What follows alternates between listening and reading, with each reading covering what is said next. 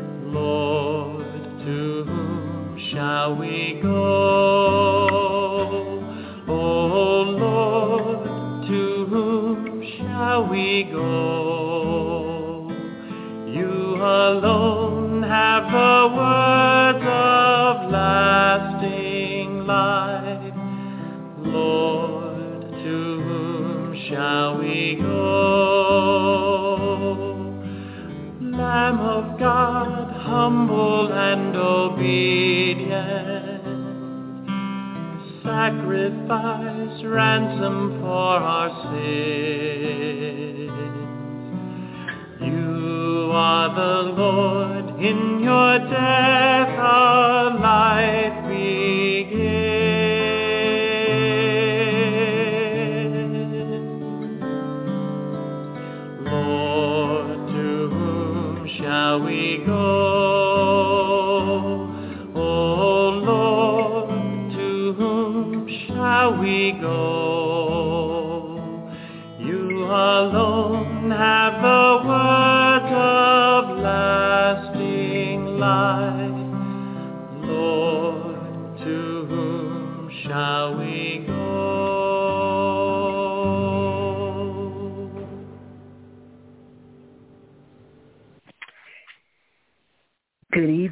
God bless you. You're listening to Reaching Out Radio International.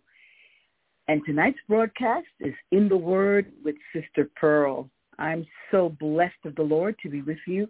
Yet another broadcast and um, just want to bless you in the name that's above every other name, the wonderful, majestic, mighty name of Jesus. Hallelujah. Wherever you're listening from, like I usually would say, this is not a coincidence or just you just happen to drop by.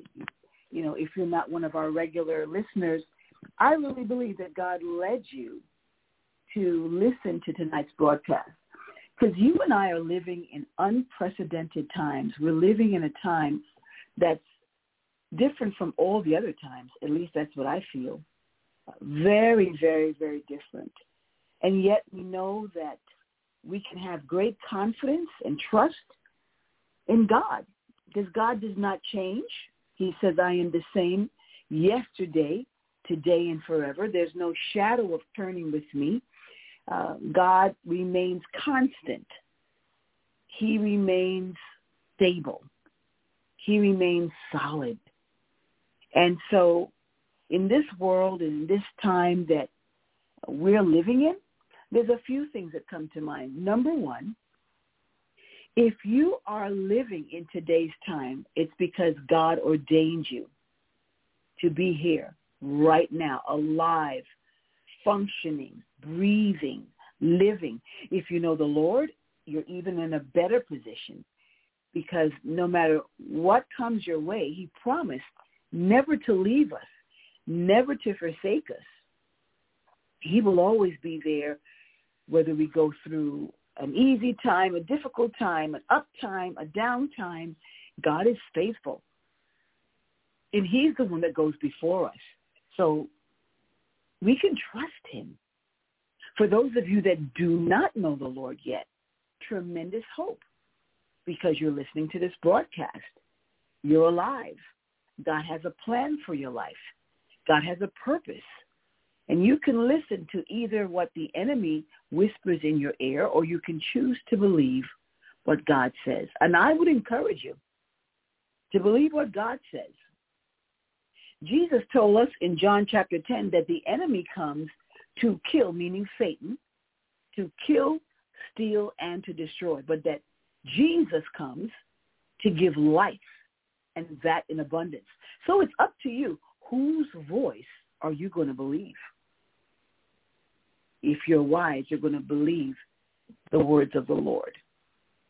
I'm going to talk about um, something that really God has placed on my heart, especially in this 21st century that you and I are in.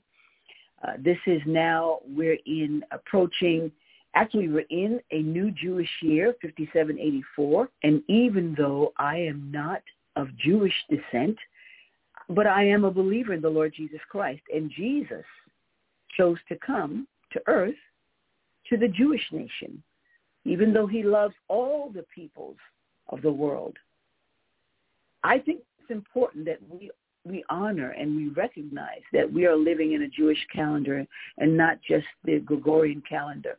But we're living in a time that is precious, very, very precious. And a lot of us are wondering because of everything that we're encountering and, and what the world is doing, society, cultures, where are we going to go? Right now, I'm speaking to you from America, United States of America, and we have an influx. I'm sure many of you have heard it across the world. We, we have an influx of people coming to the United States. I mean, it's unprecedented again. It's like more than any other time. Cross our borders, uh, many of them coming illegally, some coming legally, but it, it's just we're having such an influx. And you have to ask yourself the question, well, why is that? Some of them believe that if we come to America, you know, that's the land of opportunity, and it is. It, it does have tremendous opportunity, but it is not the only good place that people can live in. I think that people need to, to raise their vision because we also have trouble. We also have problems in these United States of America. Everything here, we're not walking on streets made of gold. And yet people are, are flooding our borders that this is some kind of a heaven or paradise. Well, the only heaven and paradise is the one that Jesus provides. And that's when we go to live with him. However, you and I, even while we're on earth and we live in our natural habitat, we live on this side of glory, whether we live in Europe or in Africa or in Asia or in South America, North America, Australia, wherever we happen to be living in the Caribbean, know that there is no perfect one nation on the earth. The leaders will fail us, and they have failed us, and they are failing us. The only one who does not fail us is Jesus. He is the only one. So tonight we're going to talk about a question that Jesus was asked by one of his disciples. The apostle um, Peter asked Jesus this question, and I'm going to read it. John chapter 6. This is in the Gospel of John, chapter 6, verses 67 through 69, and then I'm going to pray. Here goes the question Peter asked of Jesus. Well, let me start with the question that Jesus asked of his 12 disciples, and then it was Simon Peter who answered him with a question. John 6, 67 to 69. So Jesus said to the twelve, do you want to go away as well? Simon Peter answered him, Lord, to whom shall we go? You have the words of eternal life, and we have believed and have come to know that you are the Holy One of God. I'm talking to all of these people that are running to our nation, the United States of America, or perhaps you're running to find refuge in a European nation, or perhaps in Canada, which is north of us, or Asia, or some other place. You're running there trying to see if you can get refuge, trying to see if you can find a better life, a more secure and stable reality. This question Jesus asked his disciples because some others, which I'm going to explain as we get into the message, some other disciples had heard the teachings of Jesus and they left him. And so Jesus turned to his 12 and said, well, you want to go away from me as well? You want to leave me too? And so that's why Peter said, Lord, where are we going to go if we leave you? You're the only one who has the words of eternal life. And we believe in you. And we know that you're the Holy One of God. So in other words, Peter was saying, we're already with the best one. How can we leave you and go elsewhere? Let's just pray and ask God to bless this message, bless this word that he has entrusted me with from his precious gospels. Heavenly Father, we are thankful to you that you do in fact have the words of eternal life, just like the Apostle Peter said. And we too believe in you. We've come to know that you're the Holy One of God and that you are God. There is no place else for us to run outside of you. We want to run to you, not away from you. We want to come to you, not leave you. Dear Lord, help us. Help us to realize that in this time that we live in, in this 21st century, in 2023, when things seem to be going very uh, differently from the way that we knew life to be in whatever country we are living in. Everything has changed across the globe. But God, we know that you have remained constant. And we can always find safety and rest in you. God, make this word come alive. Lord, to whom shall we go? There's nowhere else for us to run but run into you. There's no other hope. There's no other Savior. It's only you, Jesus. Anoint your handmaiden. I'm not interested that the people remember me. I want them to remember you, Lord Jesus, so that they would know you are the only one that's going to help them. You will anoint people. You'll use people that can help them and bless them. But it ultimately comes from you. You're our source. You're our life. In you we live, we move, and we have our being. It's no, it makes no sense to think about leaving you and choosing the cursing. Because you're the blessing. So if we leave you, then we choose cursing. If we leave you, who's the light, then we choose darkness. God forbid it. Anoint me. Use my lips. Use my words to speak forth exactly what you want to say to men, to women, to young girls, to young boys that are listening to this radio broadcast in the Word with Sister Pearl and Reaching Out Radio International. Bless the people, I pray, and bless your, your servant as I bring forth your word. In Jesus' name, we thank you. Amen and amen. Now, one of the most interesting passages of Scripture is found in John chapter 6. This chapter begins with the crowd following Jesus. The time of Passover was soon approaching. That was that Jewish holiday, Passover, that they celebrated when the death angel came into Egypt to destroy the people that were tormenting God's people, Pharaoh and his army and his people were making life impossible for the children of Israel that were living in bondage and living in captivity in Egypt for years.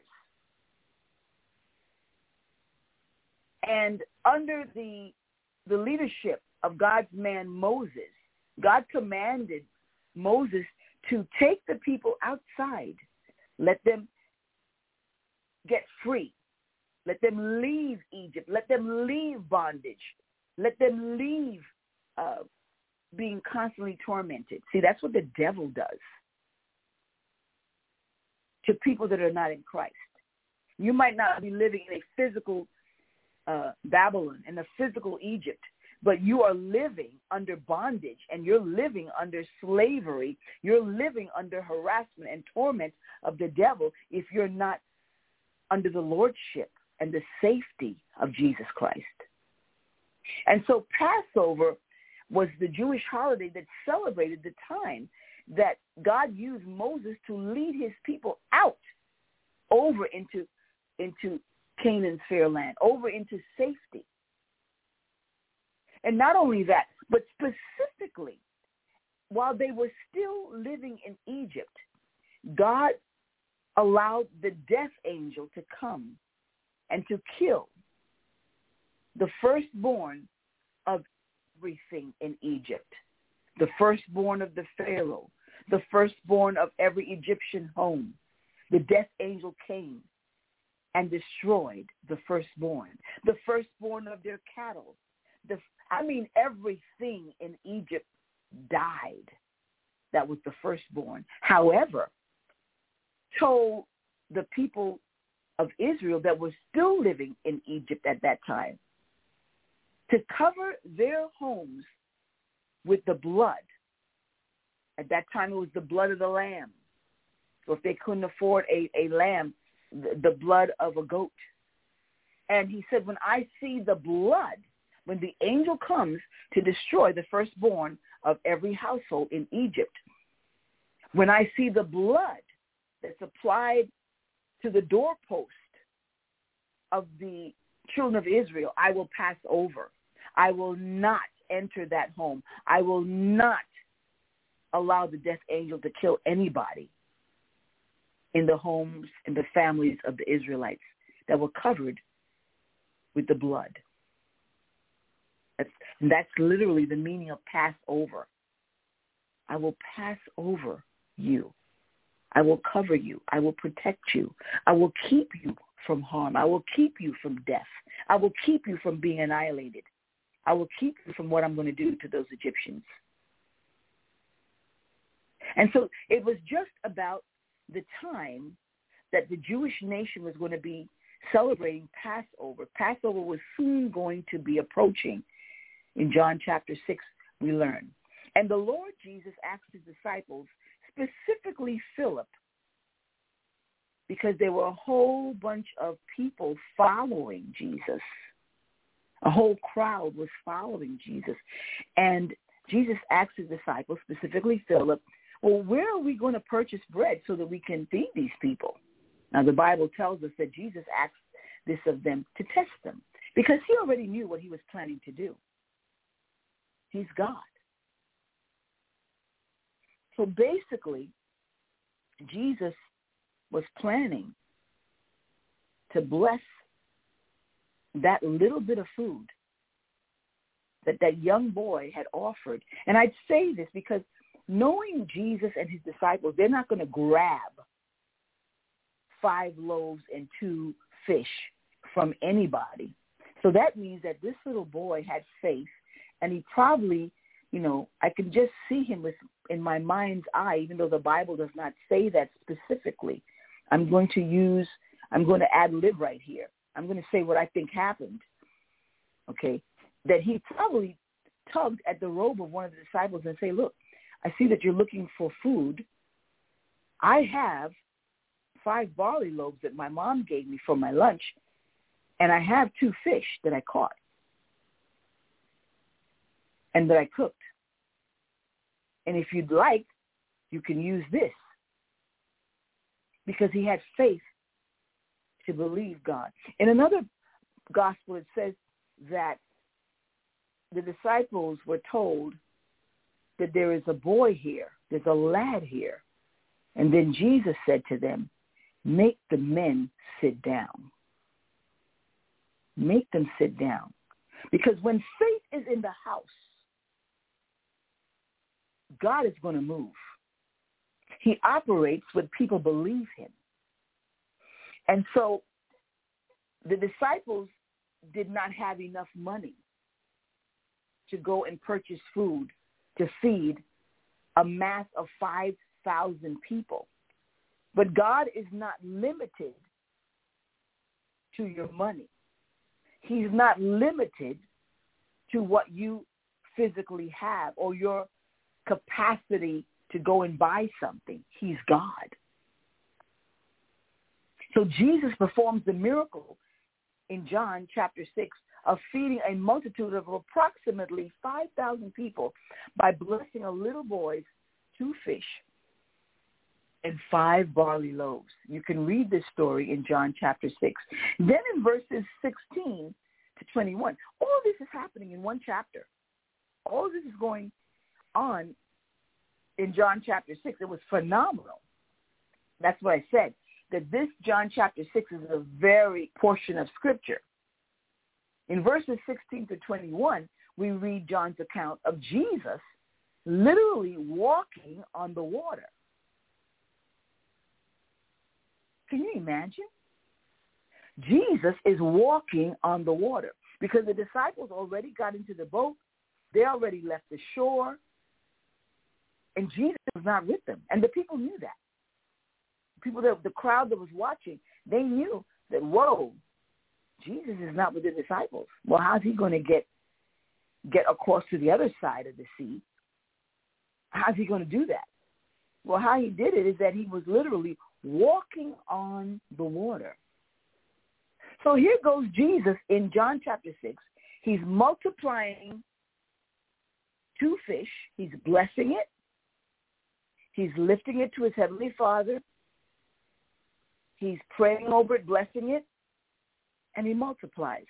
And then he gives back that portion, the two fish, five barley loaves, gives it to the disciples, and says, go and feed everybody with this. And everybody was fed because those two fish and five barley loaves kept multiplying. So much so that the Bible tells us in John chapter 6 that they had taken the fragments and the leftovers filled 12 baskets. See, when Jesus is honored and when Jesus is believed, when Jesus is brought into the situation, he doesn't just give you some mere little thing just to get by on. He's a God of abundance. Again, I say that verse. The devil, John chapter 10, verse 10, the enemy, the devil comes to kill, to steal, and to destroy. But Jesus comes to give life in abundance. So he didn't just bless that two fish and five barley loaves for everybody to get like a half inch amount of food, but they had e- e- enough sufficient food that everybody was fed and satisfied with fragments that filled 12 baskets, leftovers.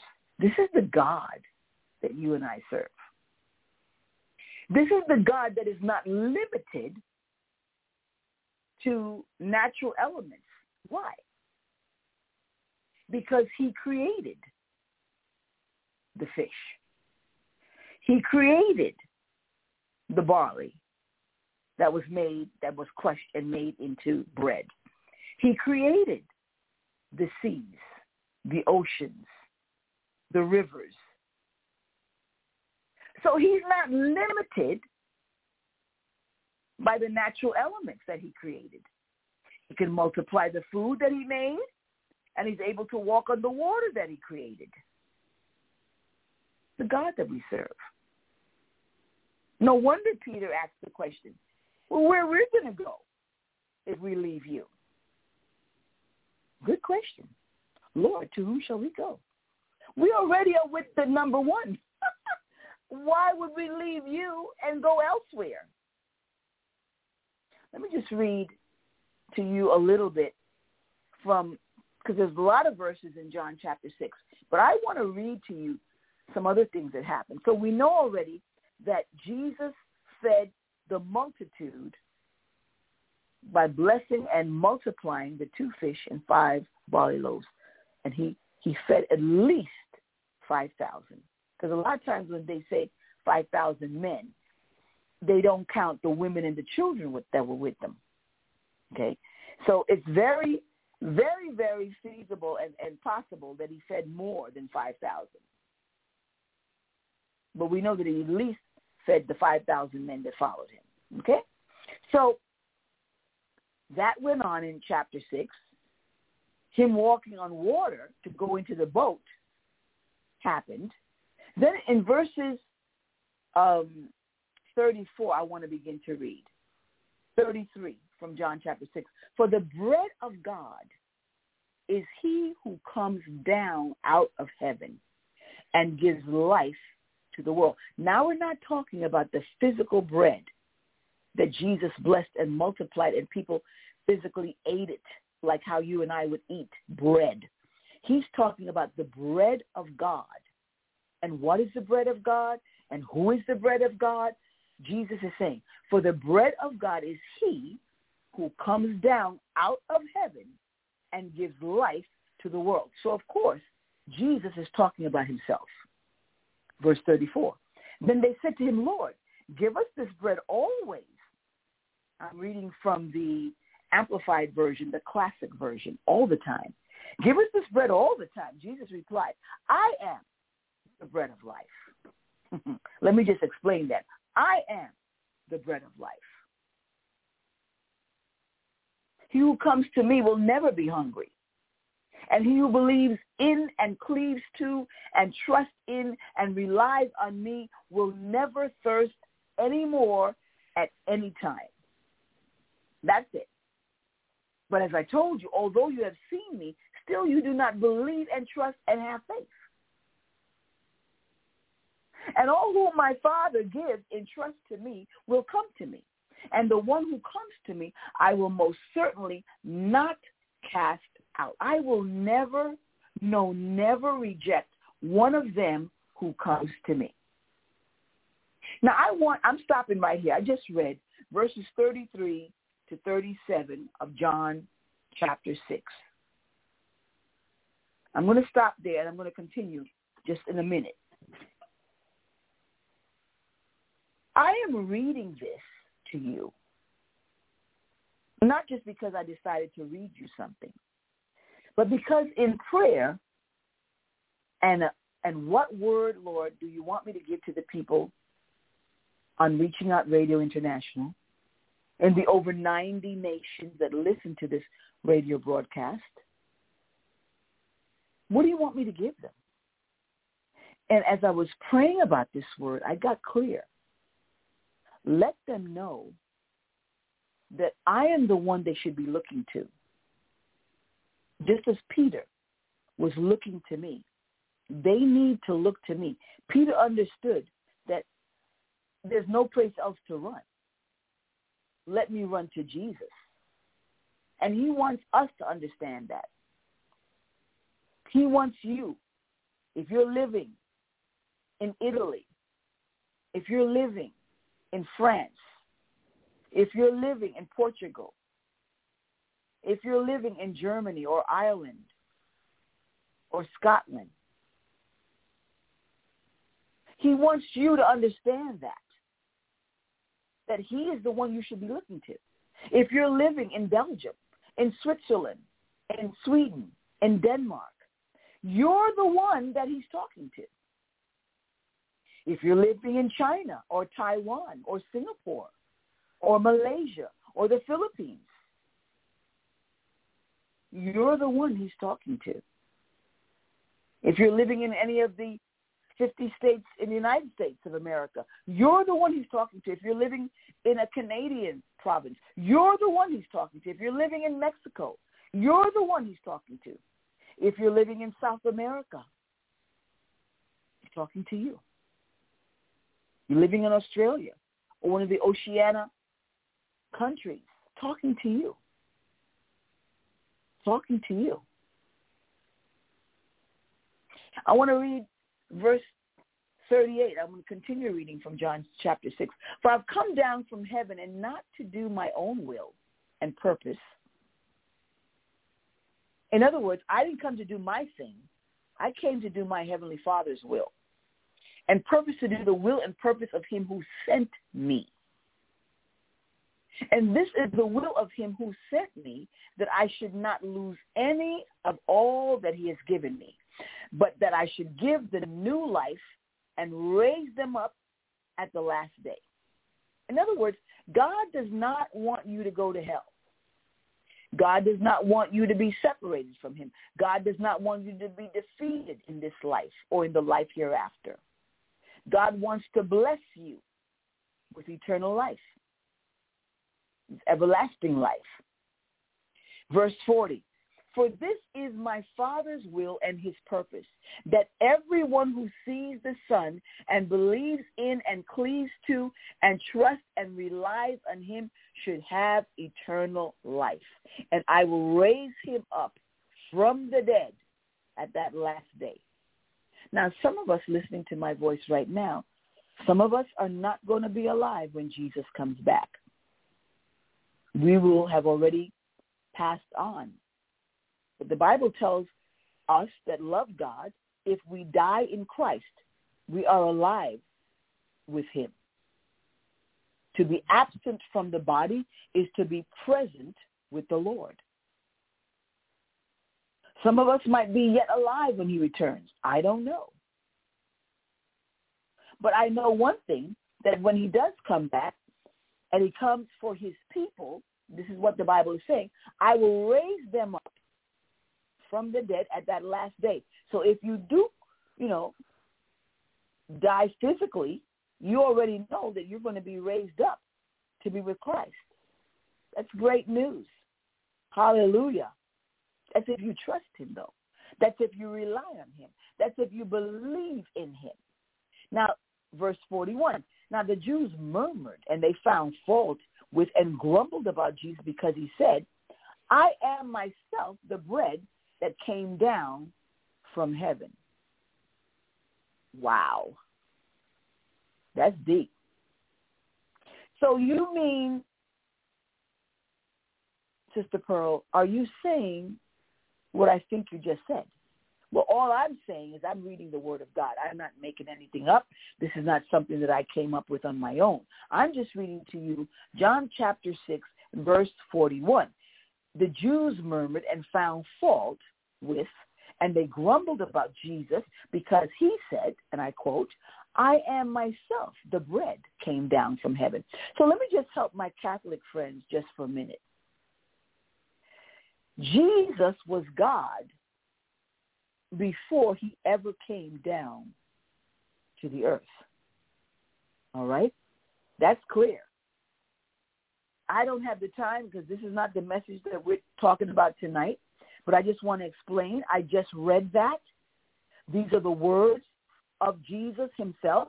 So if it's in your Bible that you have a red letter edition, it would be in red because these are the words of Jesus. I am the bread that came down from heaven. So before he became a little baby that was born to the Virgin Mary, he was already God. He was God from the foundation. He didn't have a beginning. See, God doesn't have a, a, a beginning point. He is God. He's not like you and me. He's God. He chose to come to the earth because he would be the only one that could pay the penalty for my sin and your sin. He was the only one that had spotless blood that was not sinful. And that's why the Bible said in Isaiah chapter 14, therefore the Lord himself will give you a sign. Listen carefully. The virgin, the virgin, that means a woman, a young woman or even if she's an older woman, but in this case, she was definitely young. A virgin will conceive. That means a, a, a, a young woman that has not had any sexual encounters. That's what a virgin is. Listen carefully. The virgin will conceive and give birth to a son, and she will call his name Emmanuel, God with. So it was always the design and the plan of God that he would choose a virgin from the house of Israel. Not somebody who had already been sexually active, but a, a young virgin that had not known a man. And he chose the Virgin Mary. And the Bible tells us in Matthew chapter 1 and verse 25, but he had no, talking about Joseph now, because I don't have time to get into that whole passage of scripture. I'm just going to read Matthew chapter 1 verse 25. But I would encourage you to read the entire chapter and to read it in context. Matthew chapter 1 talks about the birth of Jesus. And verse 25 says, but he had no union with her, talking about Mary, as her husband until, notice that word, until she had born her firstborn son. And he called his name Jesus. Oh, of course, the angel told them what to call the baby. But listen carefully. Joseph, Mary's husband, had no sexual union. When it says, and he had no union with her, it means that he was not sexually intimate with her. He did not know her according to scripture when the Bible says, you know, and, and a husband knew his wife or Abraham knew Sarah. That means that he, he knew her intimately, sexually. But this says in verse 25 of Matthew 1, he had no union with her, meaning Mary, as her husband until she had borne her firstborn son. Then go to John chapter 2, verse 12. I'm just stopping a little bit to help my Catholic friends out. Because there's a misunderstanding that she stayed perpetually a virgin. The Bible does not state that at all. That is so contrary to biblical reality. John chapter 2 verse 12 says, after this, he went down to Capernaum, talking about the Lord Jesus now, as a man,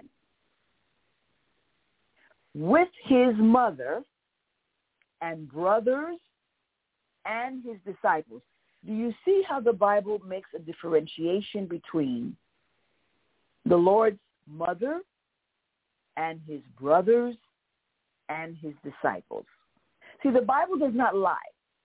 When the Bible talks about his brothers, it's not talking about his disciples or his Christian brothers like I'd call somebody, you know, brother brother Chris or brother John. No.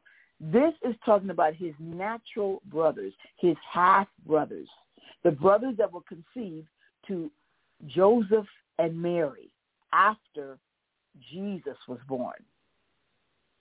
What kind of God will be betroth Mary to Joseph and then never allow the husband and the wife to come together in holy matrimony? The thought of such is unbelievable. But let me take you to another scripture. Again, this is for my Catholic friends. I'm reading from John chapter 7, verses 3 to 5, just to show you that Mary is not the one that we should be praying to. Mary is not the one that we should be going to. Peter said to the Lord, Lord, where am I going to go? Jesus never replied and said, well, you should go to Mary, my mother. He never said that. And of course, Peter knew better than to even ask. And nowhere in Scripture, nowhere in the New Testament, nowhere in the Old Testament do we see people followers of Jesus praying to Mary. So now I'm going to read John chapter 7, verses 3 to 5. So his brothers said to him, this is talking about Jesus' half-brothers, the brothers that were born to Mary and Joseph. Leave here and go into Judea so that your disciples there may also see the works that you do. This is no place for you. For no one does anything in secret when he wishes to be conspicuous and secure publicity. If you must do these things, if you must act like this, show yourself openly, make yourself known to the world. Now, what does the Bible say in John chapter 7, verse 5? For even his brothers did not believe in or adhere to or trust in or rely on him either. So even Jesus' half-brothers that were raised in the same house with him, that were raised with the same parents, Joseph and Mary, his own half-brothers did not believe and trust in him. I could give you more scriptures, but I'm not going to give you more right now. I'm just showing you that Mary is not one to be prayed to. It's not Jesus and Mary. God used and favored her, blessed among other women, blessed more than any other woman, that God would choose her to allow her to be the one that the Holy Spirit overshadows as a virgin and then give birth to the Lord Jesus. But remember that Jesus was fully God before he ever was born. That's why the Bible says, and Jesus said in John chapter 6, 41, I am the bread that came down from heaven. That's me. Let's read again in John chapter 6, verse 33. For the bread of God is he who comes down out of heaven and gives life to the world. They then they said to him, Lord, give us this bread always, all the time. Jesus replied, I am the bread of life. Give us, I am the bread of life. He who comes to me will never be hungry. And he who believes in me and cleaves to and trusts in and relies on me will never thirst anymore at any time. Now, he's not talking about being physically thirsty. He's talking about being spiritually thirsty. Verse 36. But as I told you, although you have seen me, still you do not believe and you don't trust and you don't have faith. All whom my Father gives and trusts to me will come to me. And the one who comes to me, I will most certainly not out, meaning I will not throw that person away. I will never, no, never reject one of them who comes to me. And I can add here, who comes to me in believing faith. Verse 38. For I've come down from heaven not to do my own will and purpose, not to do what I want, what I'm planning. I, I didn't come down here to do my own will and purpose, but to do the will and purpose of him who sent me. Now, who sent the Son? His Father, his heavenly Father. And this is the will of him who sent me, that I should not lose any of all that he has given me, but that I should give new life and raise them up also at the last day. Verse 40 of John chapter 6. For this is my Father's will and his purpose. Everyone who sees the Son and believes in, cleaves to, trusts in, relies on him should have eternal life. And I'll raise him up from the dead at the last day. Verse 41. Now the Jews murmured, they found fault with, they grumbled about Jesus because he said, I am myself the bread that came down from heaven. Now he's saying this multitudes of times here in, in, in chapter 6. Verse 42. They kept asking, is this not Jesus, the son of Joseph, whose father and mother we know? How then can he say, I've come down from heaven? So Jesus answered them, look, stop grumbling and saying things against me to one another. Don't forget, Jesus was fully God, yet fully man. So the fully God knew exactly what they were thinking, what they were saying. No one, verse 44, is able to come to me unless the Father who sent me attracts and draws him and gives him the desire to come to me. And then I will raise him up from the dead at the last day. So what am I saying to you? Be encouraged. If you have a desire to come to God, that's because it is God that wants you to come to him. The Bible says he gives you the desire to come to me. And I'll raise him up from the dead at the last day. Verse 45. It is written in the book of the prophets, and they shall have shall all be taught of God have him in person for their teacher. Wow. If you want the best teacher, that's Jesus. Everyone who has listened to and learned from the Father comes to me. Which does not imply that anyone has seen the Father, not that anyone has ever seen him, except he who has who was with the Father, who comes from God. He alone has seen the Father.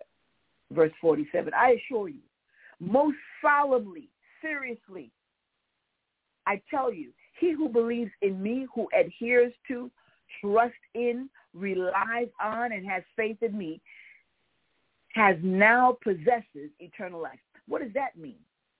If you put your faith in Jesus Christ, you're not going to get eternal life after you, you're dead. You have eternal life right now while you are yet alive. You don't have to pray and jump up and down and hope that you'll get eternal life, you know, sometime in the the the, the hereafter. If you've already put your faith in Christ, if you're if you're ready to put your faith in Christ tonight, as you hear this word, the Lord says, right now, you have eternal life. Verse 48, I'm the bread of life that gives life, the living bread. Your forefathers ate the manna in the wilderness, and yet they died.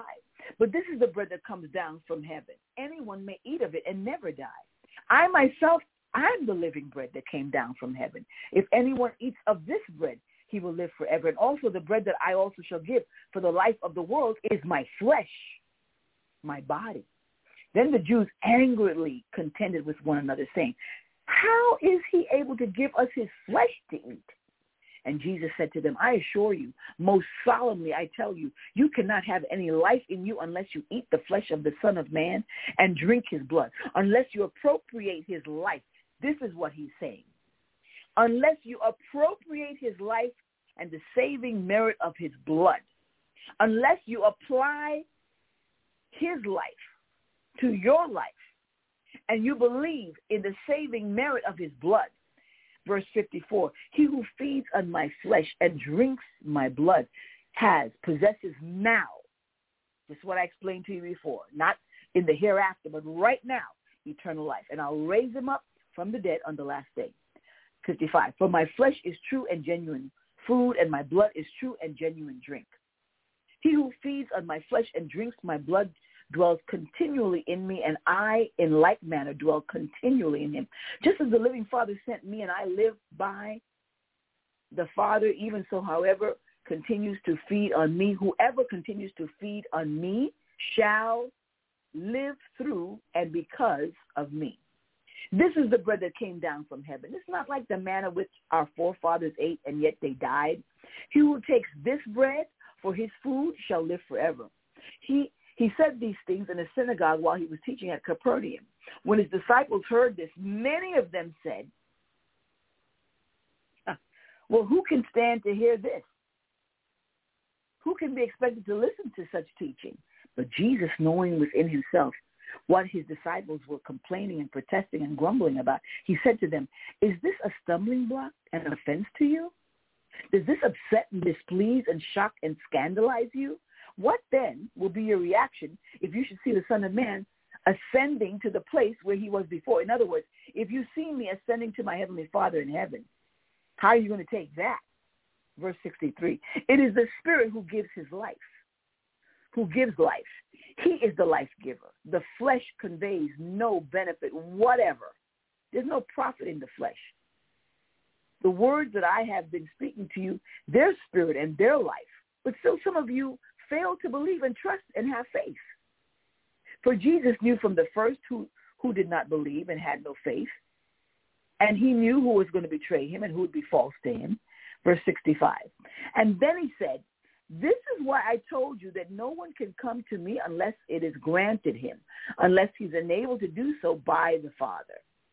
And after this, many of the disciples drew back, returned to their old associations, and no longer accompanied him.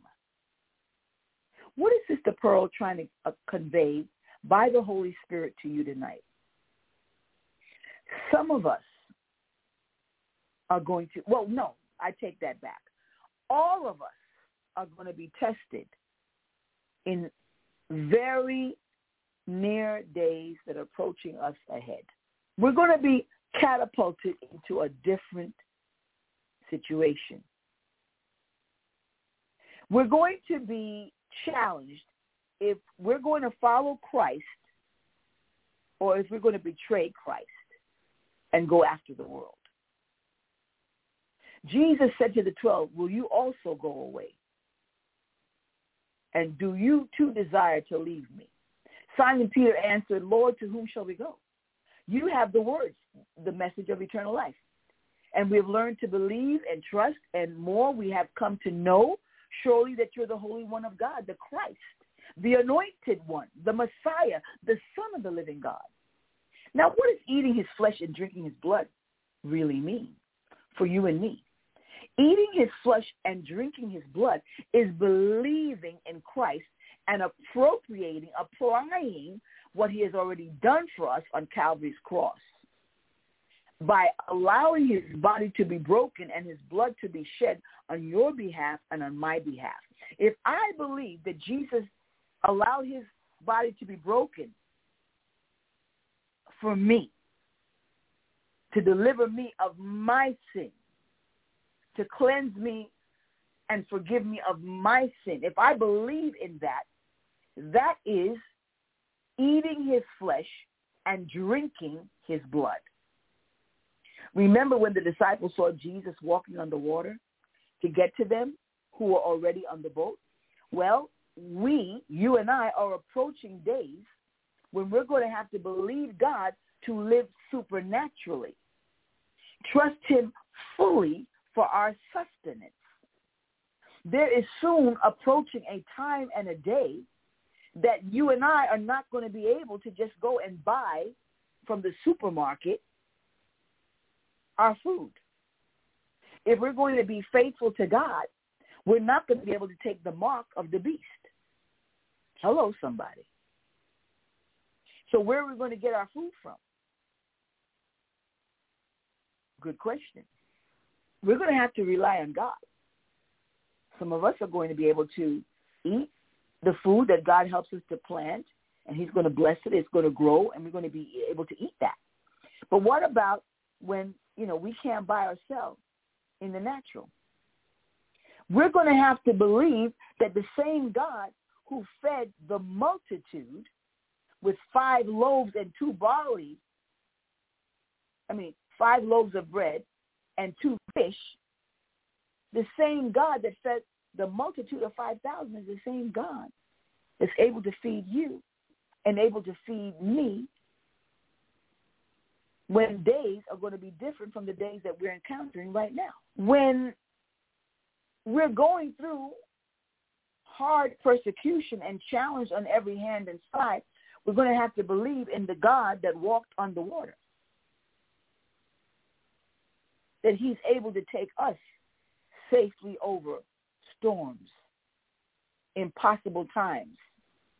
That when the death angel comes to the land and people are being slayed left and right, that the blood of Jesus that's applied to us is going to be able to keep us and protect us and even use us to share the gospel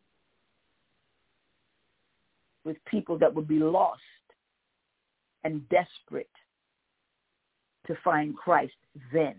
People that are not open and willing to look to Jesus now will be very open and willing to look to Jesus then.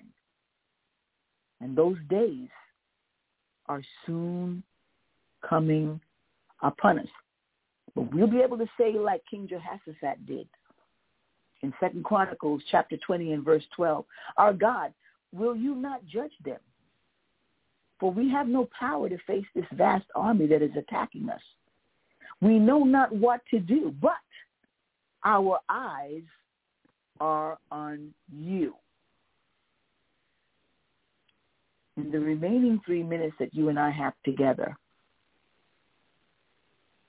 are you going to believe God? Are you going to believe man? These stories that were given to us are true stories. These are biblical, historical, and factual. It happened. Jesus lived. Jesus died. Jesus was resurrected from the dead. Jesus walked on the water. Jesus blessed the five barley loaves and the two fish and fed over 5,000.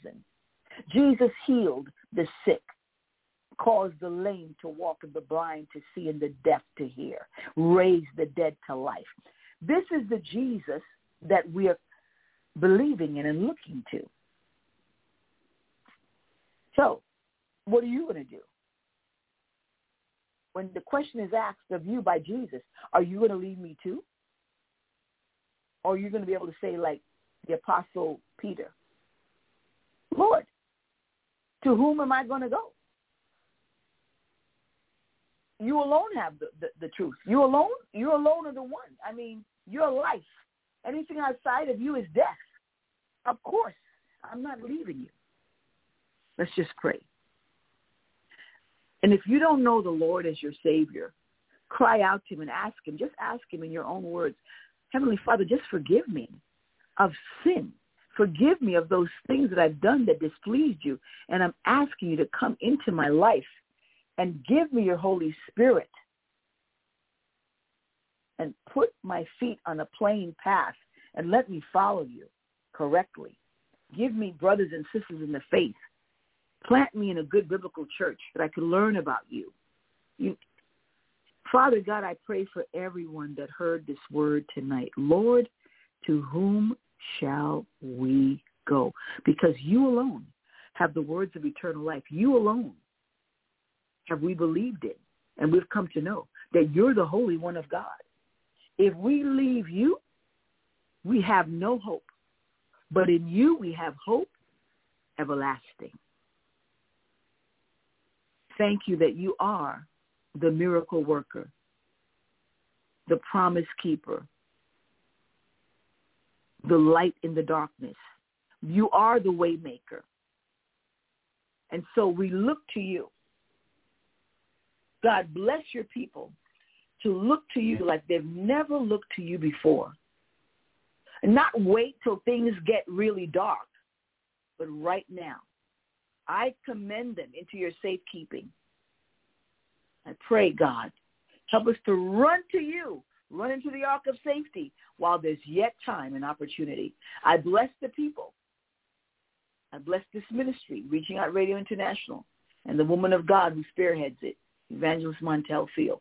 God, keep us in faith, keep in joy until next time when we get together on Reaching Out Radio International in the Word with Sister Pearl. God bless us and make us a blessing. Help us to believe you, to eat of your flesh, and to drink of your blood by believing in you and applying everything that you are to our lives. Doubting not. In Jesus' name I pray. Amen and amen. May the Lord bless you real good. This is your sister Pearl. I love you so much, but God loves you even more. Until next week, in Jesus' name, bye-bye.